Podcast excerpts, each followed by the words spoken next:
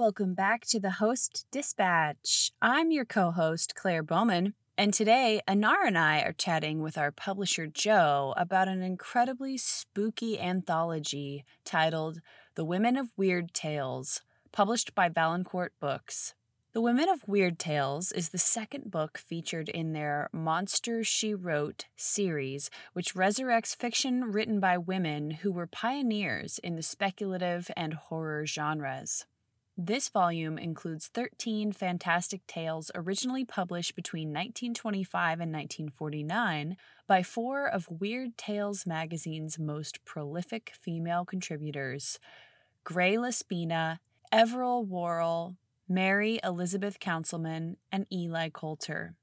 Now, these stories ranged from science fiction to fantasy to horror, with tales of mad scientists, deadly curses, vampires, and more in a thrilling collection. We hope you're having a very spooky October, and as always, thanks for listening.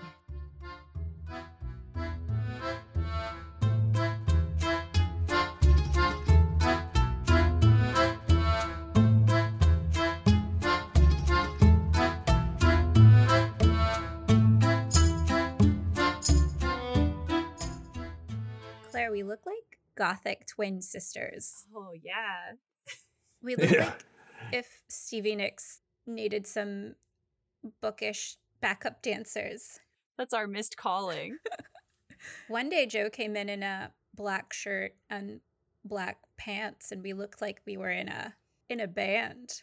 Maybe that should be our look for AWP Philly. Yeah. Yeah. Just like a gothy. Host goes goth. You know, I was talking to Kelsey Williams. We're doing this like like a writing challenge where we're writing genre and like, you know, October spooky things. We're writing about, you know, vampires and werewolves and witches and everything in between. And we were like, maybe we could just be spooky all year round. Like maybe this is just who we are. And mm-hmm.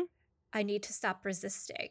It's okay to think about vampires in April. It's absolutely fine. You have you have our permission and our Thank you. to think about vampires all year round. Thank Hey, we did spooky books at Christmas last year, didn't we? Yeah, we did. We did uh, little horror books. that is true. Yeah. Yeah, I think one way to like infuse your life with a little bit of that all year round is to read this genre fiction, whatever the genre may be. Um, Yeah. I just dabbled in the introduction of this book that Joe lent me, A Century of Weird Fiction, 1832 to 1937. And um, I realized how little I actually know about any of this in reading that introduction because it's kind of scholarly. And it was describing the difference between, from the author's perspective, the difference between Gothic fiction and weird fiction. And of course, there's not just like one stark, you know, stark line that they're on either side of. There's some intermingling between the two genres, but then there's other genres apart from that too, like horror and thriller and ghost stories. There's so many different types of what I have been thinking of as like the same genre, if that makes sense. And I, d- I definitely don't know how to delineate all of them, but I think reading a little bit from from those genres all year round would be a really fun project. Yeah, Maybe we yeah. would learn something. I think so. I I, I really enjoy. uh, You know, I read. Uh, I was reading Clarice Lispector for the uh, book club at Malvern, and you know, after about ten or twenty pages of Clarice Lispector, I needed to pick up some genre fiction. Just read something I could understand. It- genre fiction so satisfying? Didn't you find these stories really satisfying, Nar, when when you were reading this? Yeah, and I kind of wonder if it's because there is maybe a structure that is like innate. We watch uh, horror films and we tell ghost stories around the campfire, and we kind of know what to expect. But Mhm. I mean, as we're going to talk about today, like these women that we read for today are masters of the craft. And so there's, you know, you don't expect any of it, but you're very pleased by it. Mhm.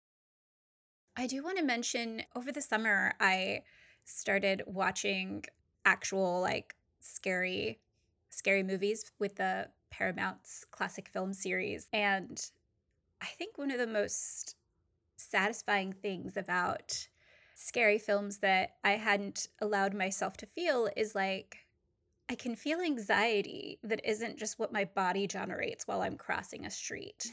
and it's really satisfying to be like, oh, this fear that I feel is completely man made and in the comfort of this beautiful theater. And I wonder if maybe when we're reading horror stories or spooky stories, if maybe that kind of satisfies other people's need for like taking their anxiety and fear outside of themselves and onto like a reading experience. Right. I think it makes sense to channel your anxiety and fear that already exists into something that's not real. So then the stakes are gone all of a sudden, and then you can kind of maybe laugh it off afterwards. Yeah. Um, I don't know because I don't really get it because I don't like to be scared. These stories don't scare me. Yeah. So it's fun to me because I just I can get a little creepy feeling, but I don't get really scared because I don't like that. yeah, yeah. Eh, they get under your skin a little bit. They're surprising and, you know, they're eerie, but there's nothing mm-hmm. in here that scares me. It's like, you know, yeah, if this were happening to me, if I were out on a canal and seeing a ghost or being taken to the moon or something like that, I would be terrified. But I'm like, no, that's not me. It's not going to happen to me, but it's cool to read about. Yeah. So I, I guess I'll introduce our book. Um, okay. we are here to talk about The Women of Weird Tales, which are short stories by the writers Everil Worrell, Eli Colter, Mary Elizabeth Counselman, and Greye La Spina. Um, this book is published by Valancourt Books, and it is the second book featured in their Monsters She Wrote series, which resurrects fiction written by women who were pioneers in the speculative and horror genres. So, according to Valancourt Books, speculative and horror are the genres that this book covers, even though they're called weird tales. So, I guess the question for me still stands is a weird tale its own genre. Yeah. Wasn't Weird Tales a magazine? Mm-hmm. Um, and I wonder how they they describe that themselves. Um, so Weird Tales was a magazine launched in 1923. It was a pulp magazine. And they did publish, you know, they they are known for having women writers from the first issue. They had women published in the magazine, but they're most well known for being associated with writers like H.P. Lovecraft and Clark Ashton Smith. Yeah, and that's that's what I thought, you know, when we were talking about the title of the book. I thought it was, you know, just basically these women authors that are in the book were published in weird tales. But right. weird tales, it's it is interesting to think about what that means because what's the difference between a weird tale? Is it a ghost story? Mm-hmm. Is it a zombie story? Is it vampire story? Because all of those are represented in this book. So yeah. it's, you know, uh, a pretty wide arc. Yes, definitely. Here's my conclusion based on my limited research, okay? Mm-hmm. I don't think Weird Tales, the magazine, was trying to. I don't think at that point a weird tale was its own genre. I think it has mm. become a genre. Um, I believe that scholars like Jonathan Newell, who wrote this book that Joe lent me, A Century of Weird Fiction, 1832 to 1937, he, in his introduction, is making an argument for weird fiction as its own thing, as far as I can tell. And something that I thought was cool that he mentioned in in terms of how he thinks about the weird tale is a tale that disgusts the reader and thereby kind of disrupting your sense of reality. Mm-hmm. Um, because things that disgust us are like out of the ordinary in some way and then also things that deal with the metaphysical. So there's this kind of like body and brain combination. Monsters are really common. And I think that's what weird tales seem to be sort of based on are monsters because they're both meant to be taken as real in the context of the story. It's not like fantasy where there's a whole different world that's being created. It, it's the real world, but the monster lives in it. And so it's a disruption mm-hmm. of reality. Yeah, it's it's like, you know, in a ghost story or a zombie story, you're crossing over from what we experience as everyday life to life after death. And life after death coming back to what we think of as life and the two intermingling in a way that you don't expect them to. You know, there's one story that uh, was in here that we're not talking about. It was called the uh, the Deadly Theory, and in that it's about raising somebody back to life from ashes. And uh, you know the hopes are really good, but of course it goes wrong. It goes wrong when you cross things over from one realm to the other. It never works, especially if you're trying to control it. It never works out right you lose a little bit mm-hmm. of that. Yeah, you lose of that information. Um. yeah. Well, I think it's really interesting too to think about science as playing a role in some of these stories, certainly in mine. And yes. there's a bit of science fiction. I feel like maybe this is like precursor to science fiction. So mm-hmm. perhaps mm-hmm. these genres aren't really all that different from each other. They just have been like they changed the name over time based on the era that it was written in because science fiction is the thing of like the 70s and 80s right mm-hmm. yeah and um, you know i'm not going to say i know but you know what's considered the golden age of science fiction starts in the 40s and stuff like that out of these magazines i think out of amazing tales and things like that you know that's where you first get Isaac Asimov and those mm-hmm. core writers who started writing what we think of as science fiction today. So these these stories, like my story, which is the Curse of the Song, it was written in 1928, and mm-hmm. you know these stories were mostly written in the 20s and things like yeah. that. So uh, that's that's before you know that that kind of pulp science fiction started happening. And then, you know, in the 1800s, I know that the ghost story was that was mm-hmm. the thing. And then oh, yeah. we had Mary Shelley with her Frankenstein monster. And I want to read more of this book, Joe, that you let me. It's pretty dense. It's actually very scholarly. It's, it's a scholarly book. Um, and I'm interested in that in like taking a, a scholar's approach to looking at the sort of evolution of this kind of genre fiction over time. But I just think the weird tale is it speaks to me personally. I think it does. It does me too. It, it, it does me too. So this book is about women writing in this genre. And, you know, in previous episodes, Claire, where we featured women science fiction, had a conversation about science fiction and like these dystopian times uh, at the beginning of the pandemic, you know, we had a, this really wonderful conversation about how, you know, especially my personal passion for science fiction comes from understanding that marginalized voices can envelop their personal experiences mm-hmm. within fantasy, within genre, within science fiction.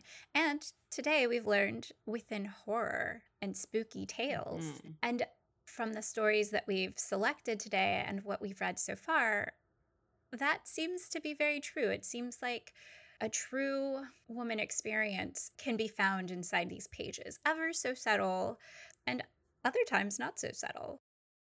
Yeah, I think that Anar, both your story and my story, are really different, but really striking examples of woman as monster, which makes perfect mm-hmm. sense because given the era, I think that you know, women even just not being treated equally in society are given this kind of stigma as being sort of less human. And that might not have been a, a term anyone would have used at the time, certainly not, but that's what it essentially means is less than. So I think that the possibilities are really delicious in exposing and also turning it into like these horror fantasies of like what that actually meant to these women who lived during that time.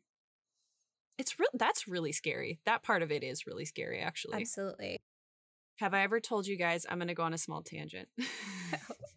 Have I ever told you guys about the Glore Psychiatric Museum in my hometown? Glore or Gore?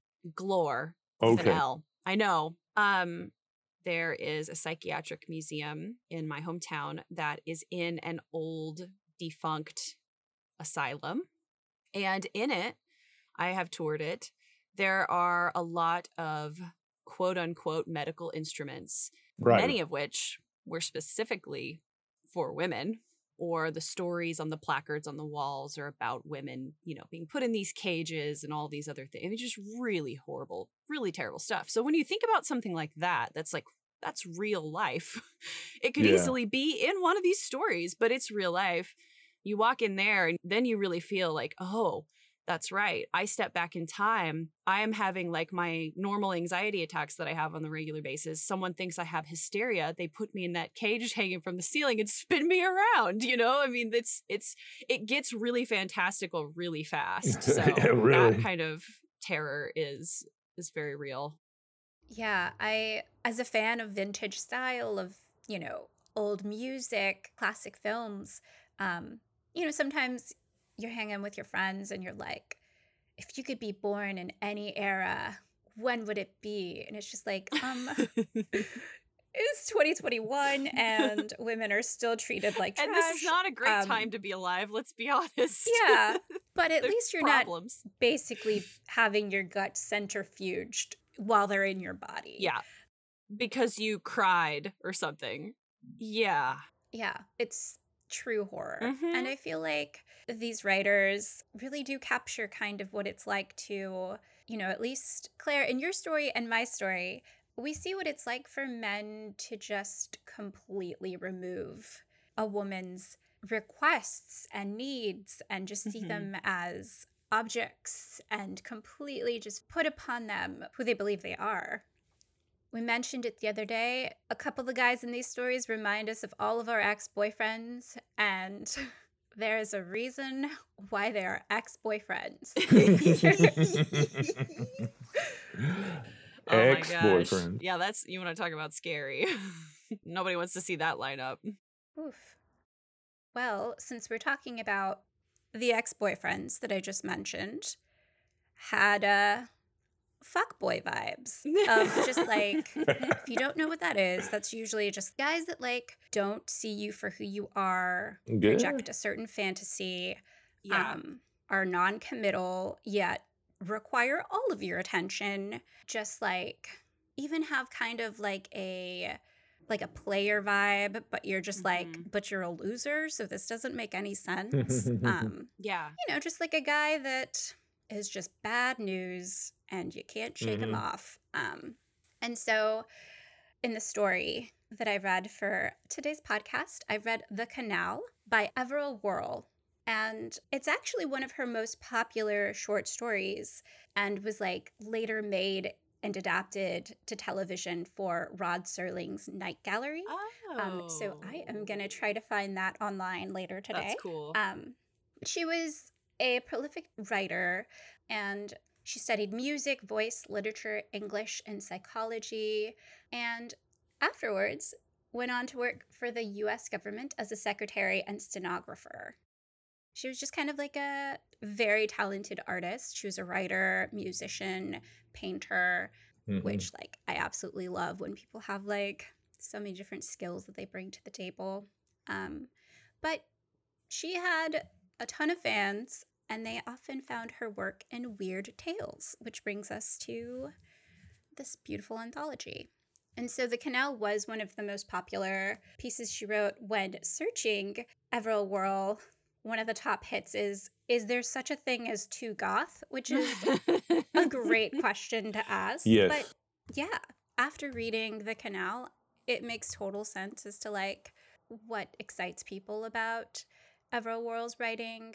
Claire, I mentioned to you the other day that like the writers in this anthology, there's this skill to their writing that you only develop when you sit down and you write every single day and yeah.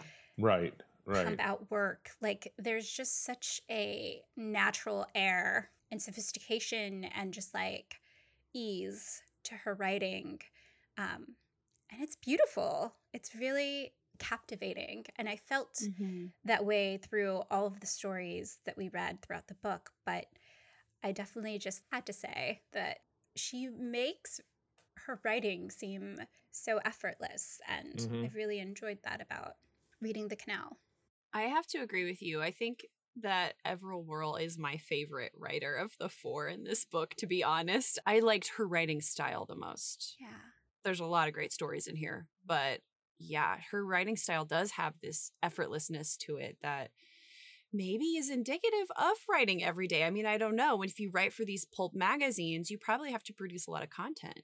And I assume that these women probably had to work really hard to get published and taken seriously. Mhm. And many of them didn't really have their own books. They had to get published in the magazines. And yeah, I'm just assuming that she had to work really hard and write every day. Yeah.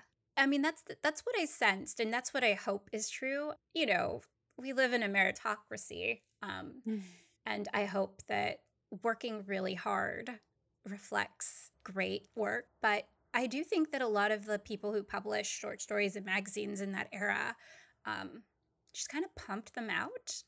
But yeah, for today, I read The Canal, and it's basically a vampire story. And we feature a girl vampire, which is really unexpected and I really loved. And so we have this girl who's a monster, and then we've got just a guy who projects onto her his feelings, and the rest is history. It doesn't end well. I will make y'all buy the book or learn more on your own because I don't want to spoil because it mm-hmm. is just so much fun to read. But would you like me to read you a little passage? Yes, please. Please, please. Um, so this is after he sees her, is curious, and basically falls in love with her. And he's basically like, I want to be with you. And she's like, "Mm, no, not right now. Okay. The resentment vanished from my breast, and I felt my heart go out to her anew. She was so pale, so pitiful in the night. My eyes were learning better, and better how to pierce the darkness. They were giving me a more definite picture of my companion. If I could think of her as a companion, between myself and whom stretched the black water. The sadness of the lonely scene, the perfection of the solitude itself, these things contributed to her pitifulness. Then there was the strangeness of atmosphere of which even I had only partly taken note. There was a strange shivering chill, which I yet did not seem like the helpful chill, healthful chill of a cool evening. In fact, it did not prevent me from feeling the oppression of the night, which was unusually sultry. It was like a little breath of deadly cold that came and went, and yet did not alter the temperature of the air itself, as the small ripples on the surface of water do not concern the water even a foot down. And even then, that was not all. There was an unwholesome smell about the night, a dank, mouldy smell that might have been the very breath of death and decay. Even I, the connoisseur in all things dismal and unwholesome, tried to keep my mind from dwelling overmuch upon that smell.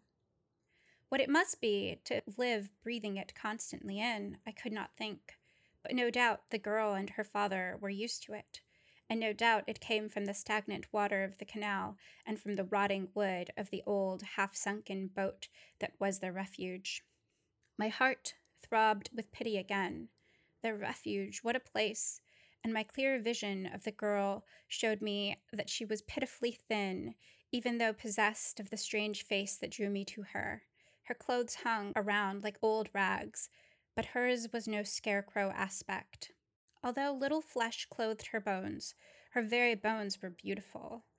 I was sure the little pale heart shaped face would be more beautiful still if I could only see it more closely.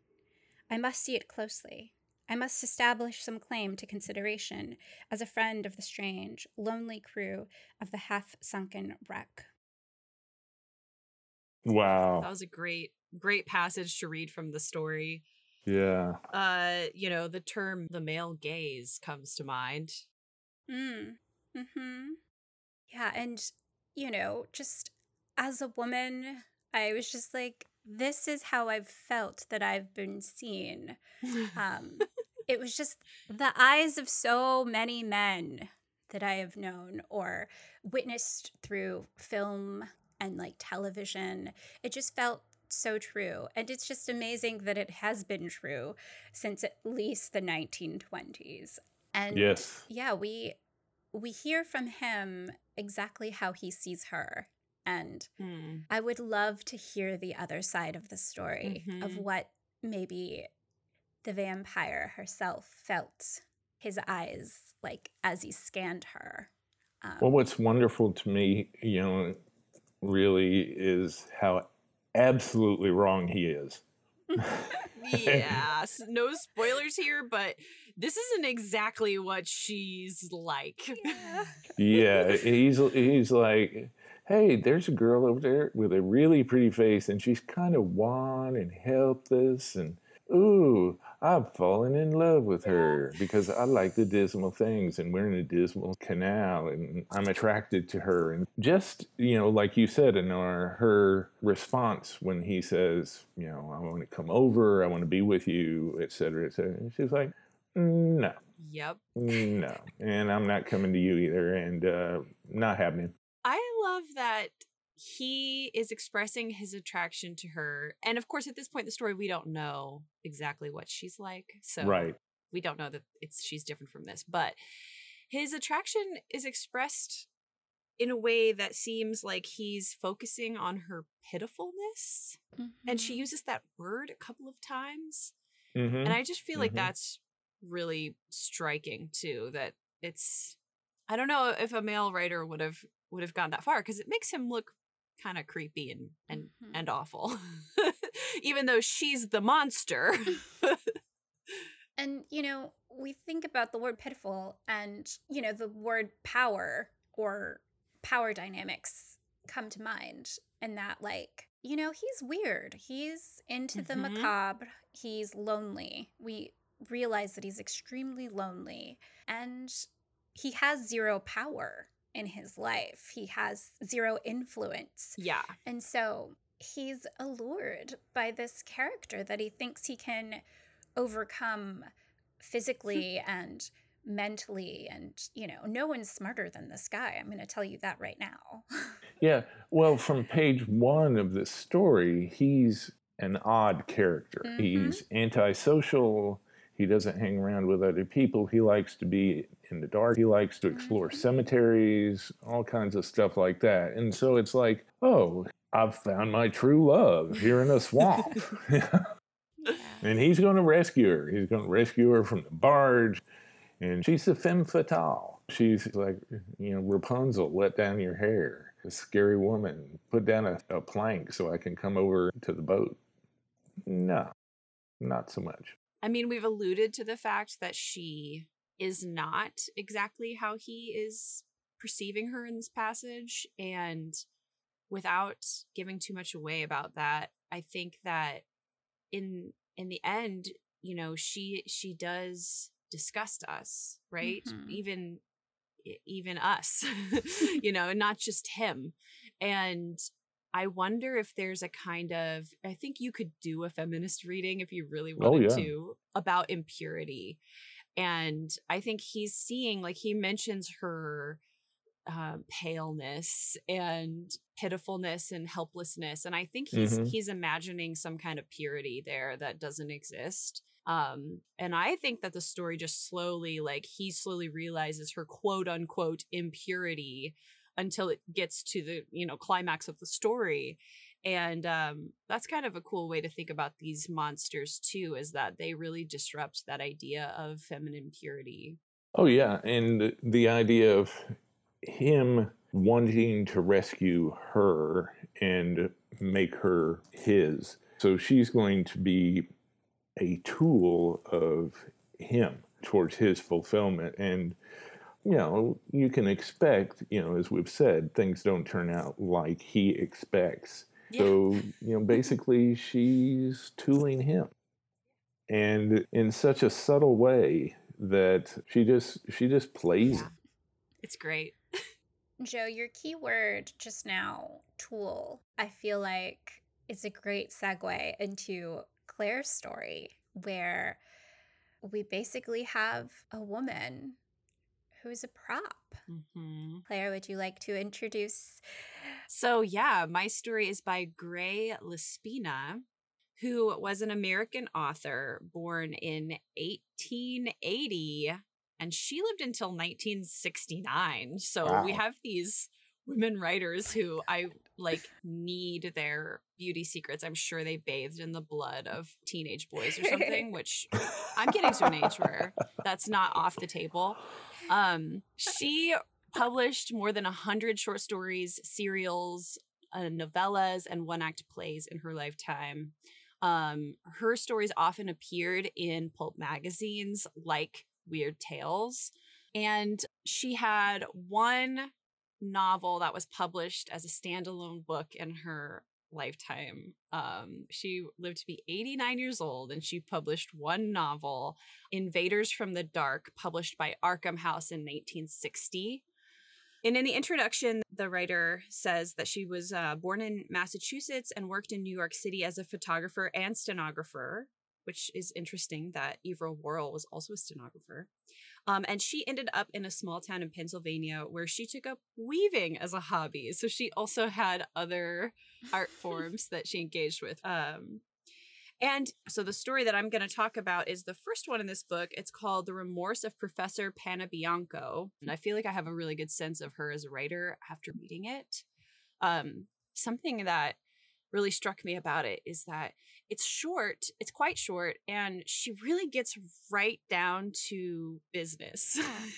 the story starts in the middle and it doesn't take long to get to the climax. So it's really efficient and I really enjoyed that that element to her writing. I think some of the other like Everil Worrell and, and some of the other writers in this book have a little more fluff and aura and stuff around the edges of the story, but Greye La Spina really seems like the kind of writer who just like, Yeah, gets right to yeah. it.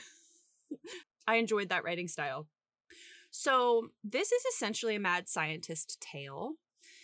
And the mad scientist is Italian. And I think that's funny because her second husband was Italian.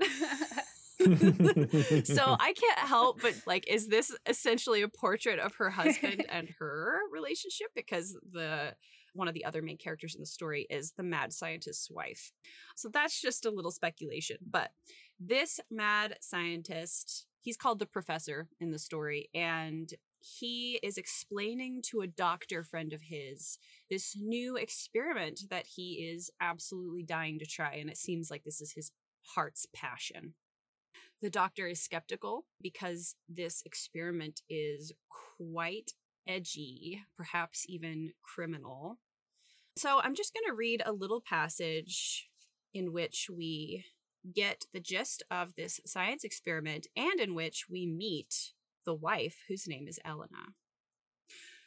So the professor is explaining his experiment to the doctor, and the doctor asks, Exactly what do you wish to do? And how is this bell to serve you? inquired the doctor, a puzzled series of lines drawing across his forehead. I have observed, caro mio, that the vaporous soul of the lower animal is so much lighter than the ether around it that it withstands the pull of gravity and rises, swaying with whatever currents of air are in the atmosphere, always to a higher level where it dissipates into invisibility. I have been trying to possess myself of a living human being whose life was useless to the world, that his death might be made of transcendent value through my scientific knowledge. I constructed this crystal bell for a wonderful and stupendous purpose. It is intended to hold the tenuous wraith of the subject of my experiment. The valve above, open at first, will permit the air to escape at the top of the bell as it becomes displaced by the ascending essence of the dying man's soul. Then, when I pull the chain, thereby closing the valve, the soul would be retained by its own volatile nature within the bell, being unable to seek a lower level. Filippo, you astound me. There was something more than astonishment in the doctor's face, however, and his eyes searched the countenance of the professor sharply. My idea is indeed awe inspiring, caro dottore. Your wonder is very natural, said the professor graciously. It must be trying to have to wait so long for a suitable subject for your experiment, ventured the doctor with a side glance. Ah, how well I shall love and venerate that human being who furnishes me with such a subject, cried the professor fervently. A deep sigh followed closely upon his words. The curtain hanging before the doorway was pushed to one side as Elena Panebianco walked slowly into the room. How you will gaze upon that imprisoned soul, cried she, with a passionate intensity that startled the doctor anew, as he turned his regard from her husband to her. If it were a soul that loved you, how happy it would be to know that your entire thoughts were centered upon it, within the crystal bell, to see your eyes always fixed upon it as it floated there within, she leaned weakly against the dissecting table, and her great eyes, dark with melancholic emotion, stared wildly out of her thin, fever flushed face. Tu sais impossible, cried the professor. What tragic jealousy is yours, Elena? A jealousy of things that do not as yet exist. Oof. Yes. I really like this passage. I love her entrance. It's very cinematic. yes, yes. Um, you know, to to contrast my story to Inar's, this woman in this tale has no power, seemingly. She is on the verge of death, very sickly. She is desperate for her husband's affections and attentions, and yet he is the classic mad scientist throwing himself into his work. He couldn't care less about what she wants. Clearly, he finds her kind of annoying as the story goes on. Um, it's really sad. She's a really tragic figure and very ghostly from the beginning. You can you can yeah. kind of already feel death on her. So yeah, I think that in a way it's a really harsh portrayal of a jealous and scorned woman who's desperate for affection. And I find that really fascinating to think about from the perspective of a woman writer who is perhaps exposing a little bit of the the power dynamics in a marriage maybe? I don't know. Her mm-hmm. husband was italian so i can't help but think that there's there's some correlation there between this story and her own marriage which is sad. Yeah. I i love that you use the word cinematic because this it starts in media res which is like it just drops you into the story.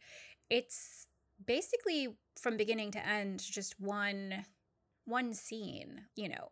It all mm-hmm. happens mm-hmm. so quickly Yes. Um, and the way that this character, Elena, is written reminds me of just like, you know, I'm a huge classic film buff, and it just feels like every woman character that was written for the screen and performed for the screen from those classic noir films um, mm-hmm. where she's just so hysterical and you have to shake her to get her to snap out of it. Um, mm-hmm. But she wants a kiss. She wants a kiss. She just wants a kiss. She wants she wants him to look at her. Yeah. She would be very happy even if he were objectifying her like in the former story, he'd at least be looking at her. And mm-hmm. he, he has yeah. in this story, he has no desire beyond anything except his fame. Mm-hmm. That's what he wants. He wants everybody to be jealous of him he's the center of everything. And it's just, that's his drive. That's the only reason he's doing this. It's not for the betterment of mankind or anything like that. It's, I'm going to be on top. Yeah, he know? says it to the doctor. Yeah. And also the nature of his experiment, which is, of course, so fantastical and almost funny that he's trying to catch a human soul in this bell, in this glass bell. Um, mm-hmm. But the idea that he wants to possess another human being's soul. He wants to take the thing that floats out of a body and evaporates and is a total mystery, and he wants to make it something knowable and concrete and controllable. Right. It, it, well, he wants to take the butterfly and pin it to the wall and frame it. Yeah. Yes, essentially. But I, there's so much I would like to say about the story that would give away the ending. I think I think you can say a lot about the story without giving away the ending. Uh, yeah. Uh, you know, one of the things that I thought at the beginning when I was reading this story is that the professor has brought this doctor here to use him mm. in his experiment. And that's mm. why you get the side glance. That's why you get this. And, this, that, and the other. And it's like, wait a second, you want to put me in that thing, don't you? and then we get, uh, you know, we get the switch. We get the switch. And I think Elena, she she rolls the dice. She puts everything on the line for her love of this madman. You know, she puts everything on the line, and mm-hmm. I can't help going back to, you know, the Bible. And you got Abraham and Isaac, mm-hmm. isn't it? Yeah. But it's not God telling Abraham that he's got to kill Isaac. It's this guy's pride. This is a very although it's a very short story, like you said, it is very resonant of so much psychology and play, and it's just so tightly wrought. I think it's one of the best stories in the book because it's just so compressed. And to bring it back to kind of the parameters of like what is a weird tale and where is the weirdness coming in? Where is the metaphysical or the monstrosity coming in? Well, part of it is coming in through the professor's sick desire for this experiment. He literally wants to kill someone whose life he thinks is useless. He even mm-hmm. mentions potentially using a prisoner. So there's like a other conversation there. Oh, yeah. He's very, very angry at the prison that they won't give him somebody to kill. Yeah. Oh my um, gosh and and then part of the monstrosity comes through in in Elena because she is this tragic figure mm-hmm. who is sickly and desperate for attention and is is willing to do anything to get her husband's attention and i think she's portrayed as kind of a monster too but in the end which i won't give away i think she wins so mm. that is a is a weird take on what happens. Oh yeah. But I yeah. think she wins because she can't be controlled any longer and she becomes the mystery, you know. So anyway, I do think it's a, a really fascinating sh- super short story. Like you said, Joe, a lot happens in just a few pages and you could write you could write a couple of of critical papers on it. yeah, yeah, it's a good story. I really really enjoyed that one. Thank you for putting it on our radar, Claire. Absolutely. so let's talk about Eli Colter now. Yeah, Eli Colter, one of the longer stories in the mm-hmm. book. Uh, the Curse of a Song. First, let me tell you a little bit about Eli Colter. She's a very interesting woman. She went blind when she was 13 and then recovered. It's just amazing. You think back to diseases in medicine back in the at the turn of the 20th century. You know, she's 13. That would have been about 1903. They didn't know why she went blind, but it came back. You know, which is great. And you know, and she she decided at that moment that she would become a writer. And hmm. obviously, she's self taught because she's a woman. She's from the West. She was born in Portland, Oregon, which is really the Wild West back in those days. Yeah. And so she starts writing, but she supports herself. She's an organist. And she supports herself by playing the organ in silent movie houses you know, which which is so really cool. really kind of a cool thing to do. But it's not until 1922, she's 32 years old, she gets her first story published. You know, and she becomes tremendously popular. You know, she uh, there was one year that one of her stories was second only to H.P. Lovecraft in popularity of stories that had been published over the past year. And so uh, this, you know, she ends up writing not only uh, not only weird tales, but she she moves on in the, after the 1930s or mid 1930s, and she starts writing westerns, and uh, she just cranks out the westerns, and one of them is actually made into a movie. I don't think it's a big time movie or anything like that, but uh, has Gabby hmm. Hayes in it. But uh, it's the only only name I recognized. But in, these women were all so prolific. Yes, yes. And then, you know, after the 1950s, she kind of moves into her private life. And uh, You know, it's not not much known about her, you know, but by 1952 or 53, she's 63, 64. You know, she can retire. She can retire. You know, and again, she lives a nice long life. She lives until 1984. So she's 94 when she dies. What was their secret, Joe?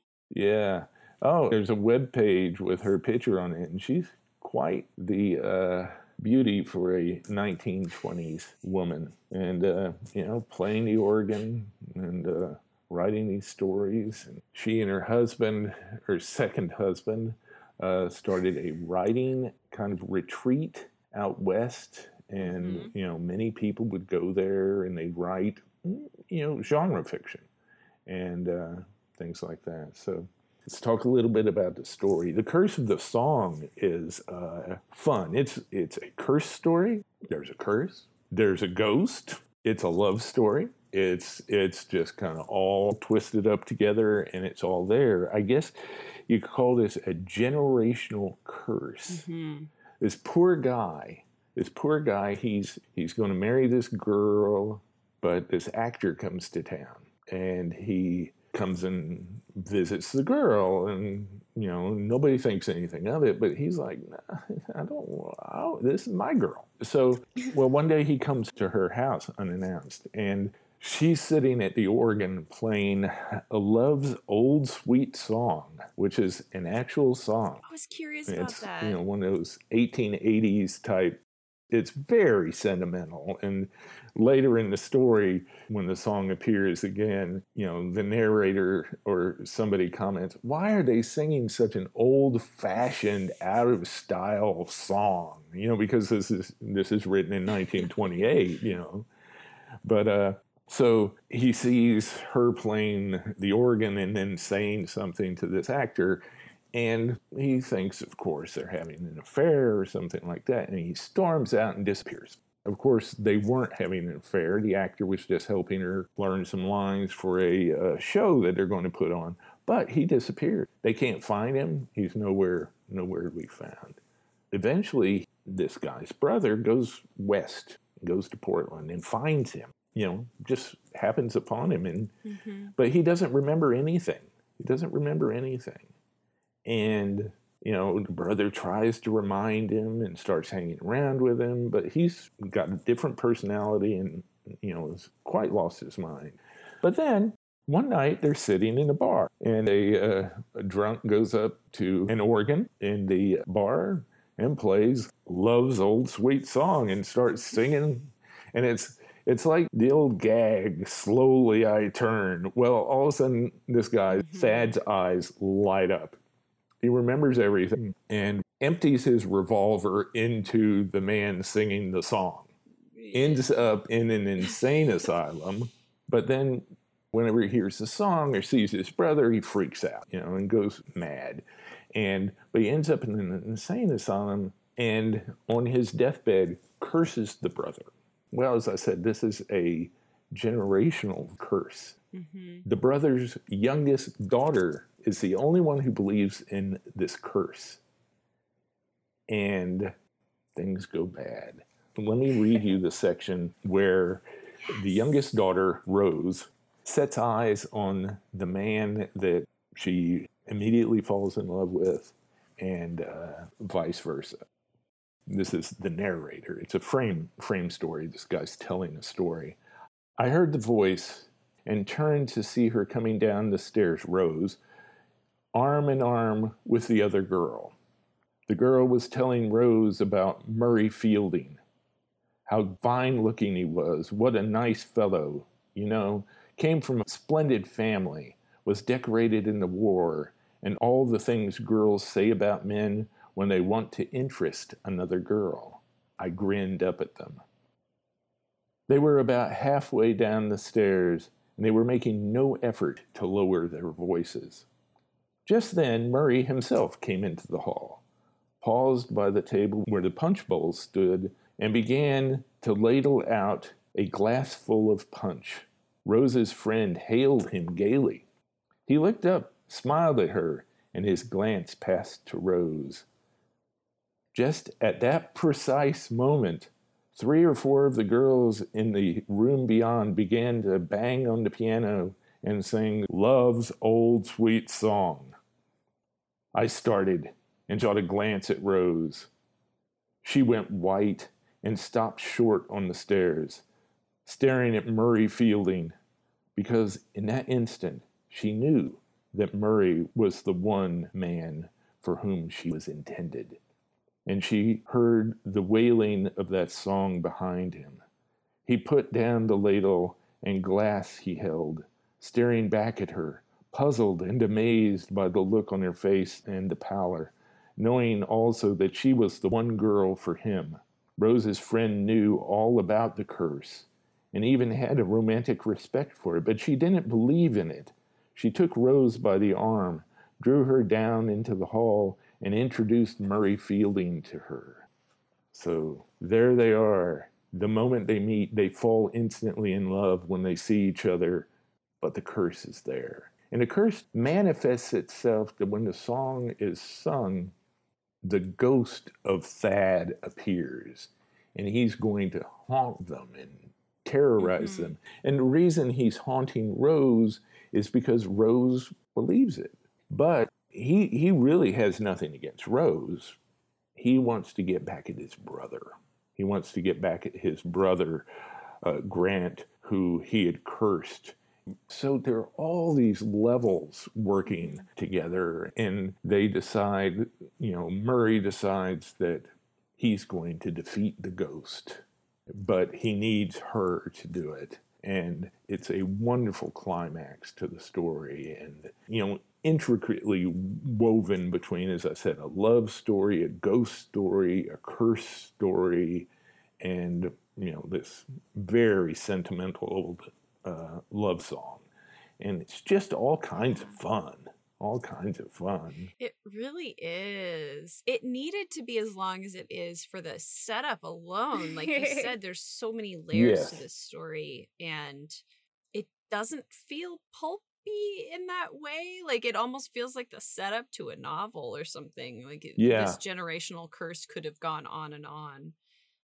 Right, right. And you know it's it's just so deep what happens and it's very you know it's it's it's it's a very well structured story and and then there's a surprise with you know as i said it's a frame narrative of one man telling another man a story in new york city and uh you know because you know, one believes in curses, one doesn't. And he says, Oh, let me tell you about this curse. You'll believe in curses. But the frame story even has a conclusion to it, which is actually the biggest surprise in the story. Yeah. You know, and. I won't give it away whether whether everybody lives happily ever after because they might not.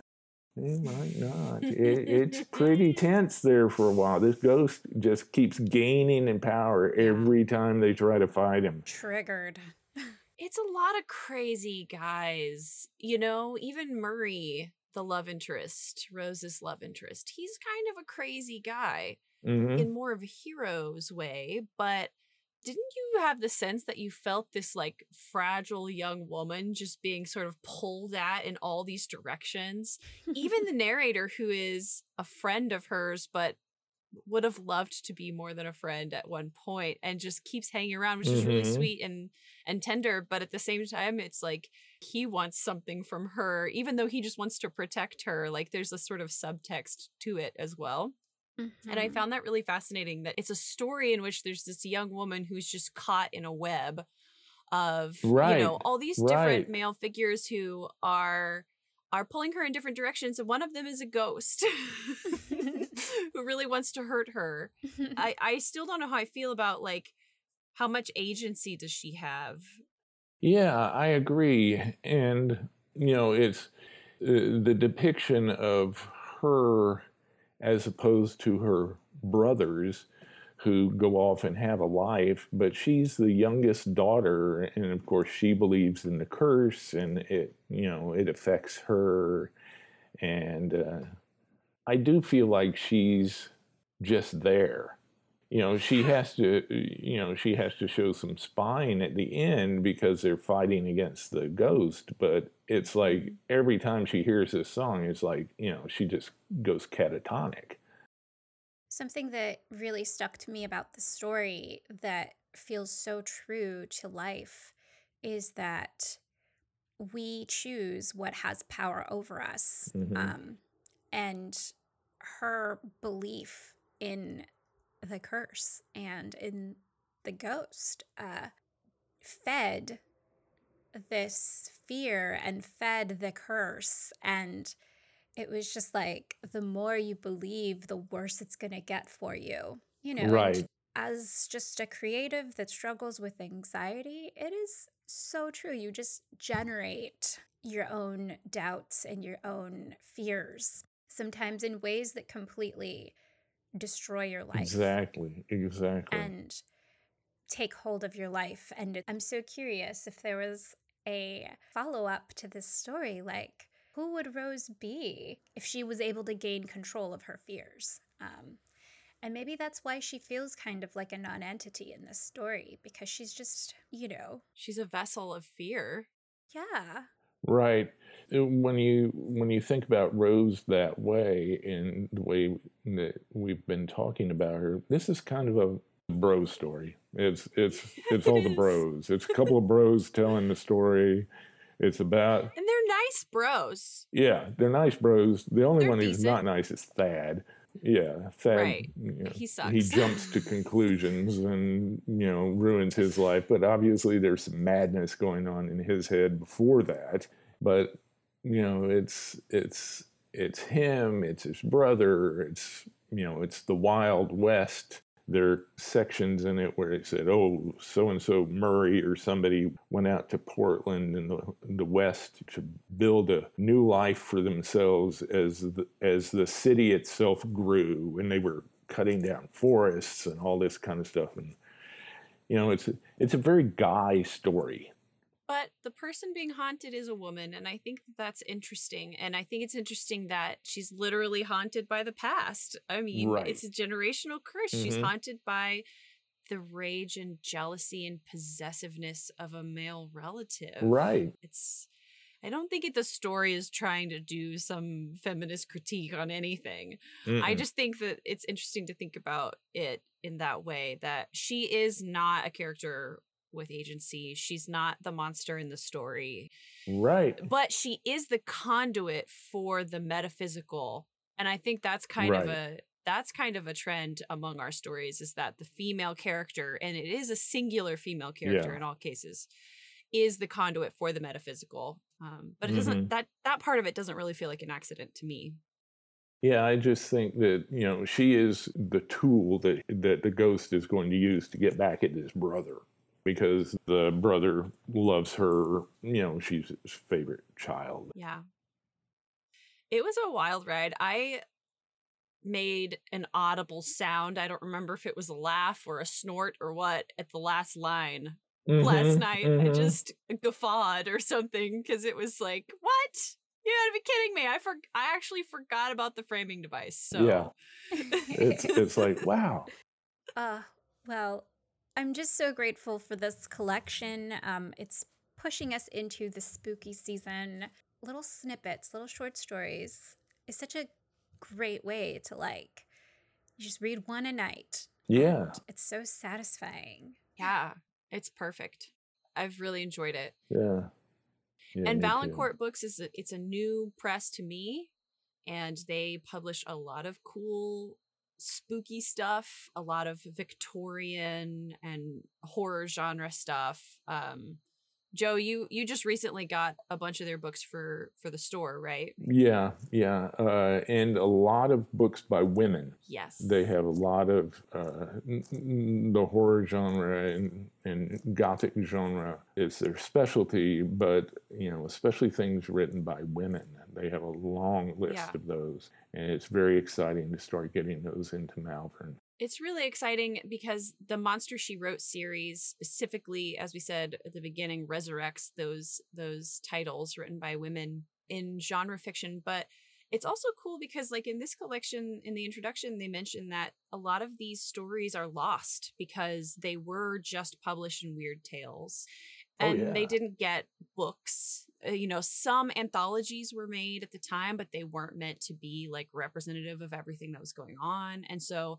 it's rare to to come across some of these writers especially these women writers work so it's a real mm-hmm. treasure Real spooky treasure. Real spooky treasure. Well, thanks for getting together and talking about these spooky books. I love being on the Host Dispatch podcast. Yeah. Thank you for having me along. Thanks, and uh, I like spooky stories, so that was fun. yeah, it's like our favorite. It's like our favorite episode of the year, I think. Yeah, yeah, yeah, definitely one of my favorites. Definitely one of my favorites. Thanks, y'all. Thank you. Bye. Bye.